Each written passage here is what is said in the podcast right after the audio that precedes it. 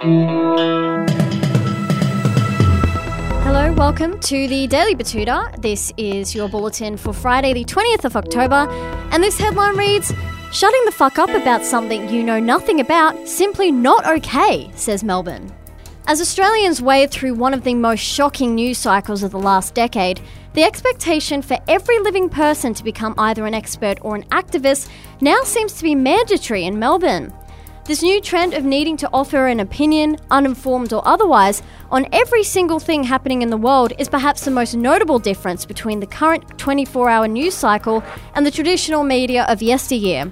Nowadays, mailing a carefully considered and drafted letter to the editor of your local newspaper is no longer good enough.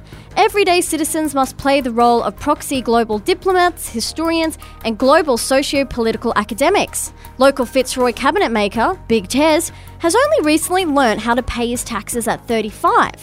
He also only got his driver's license at 22 after five failed attempts.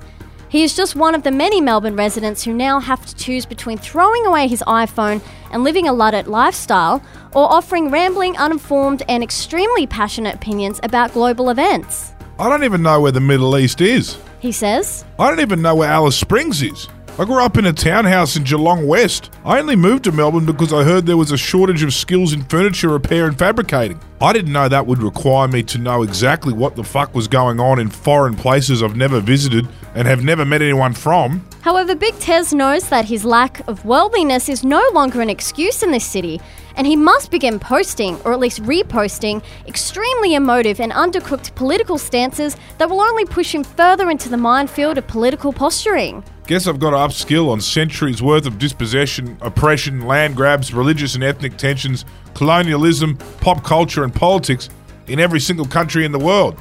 And then take all of that into account when delivering my correct opinion on what is happening in any one of these places at any time. Either that, or risk having my business page bombarded with accusations that I am complicit in the suffering of innocent people. But I'm sure that'll happen regardless if I get it wrong, which I definitely will, because no one has ever gotten this right for centuries. However, Big Tez, like millions of other Australians who are now expected to know about things they don't know about, realizes he can only be safe from this vortex of competitive grief and language policing if he fucks off back to the industrial suburbs and stops consuming any media except professional sport.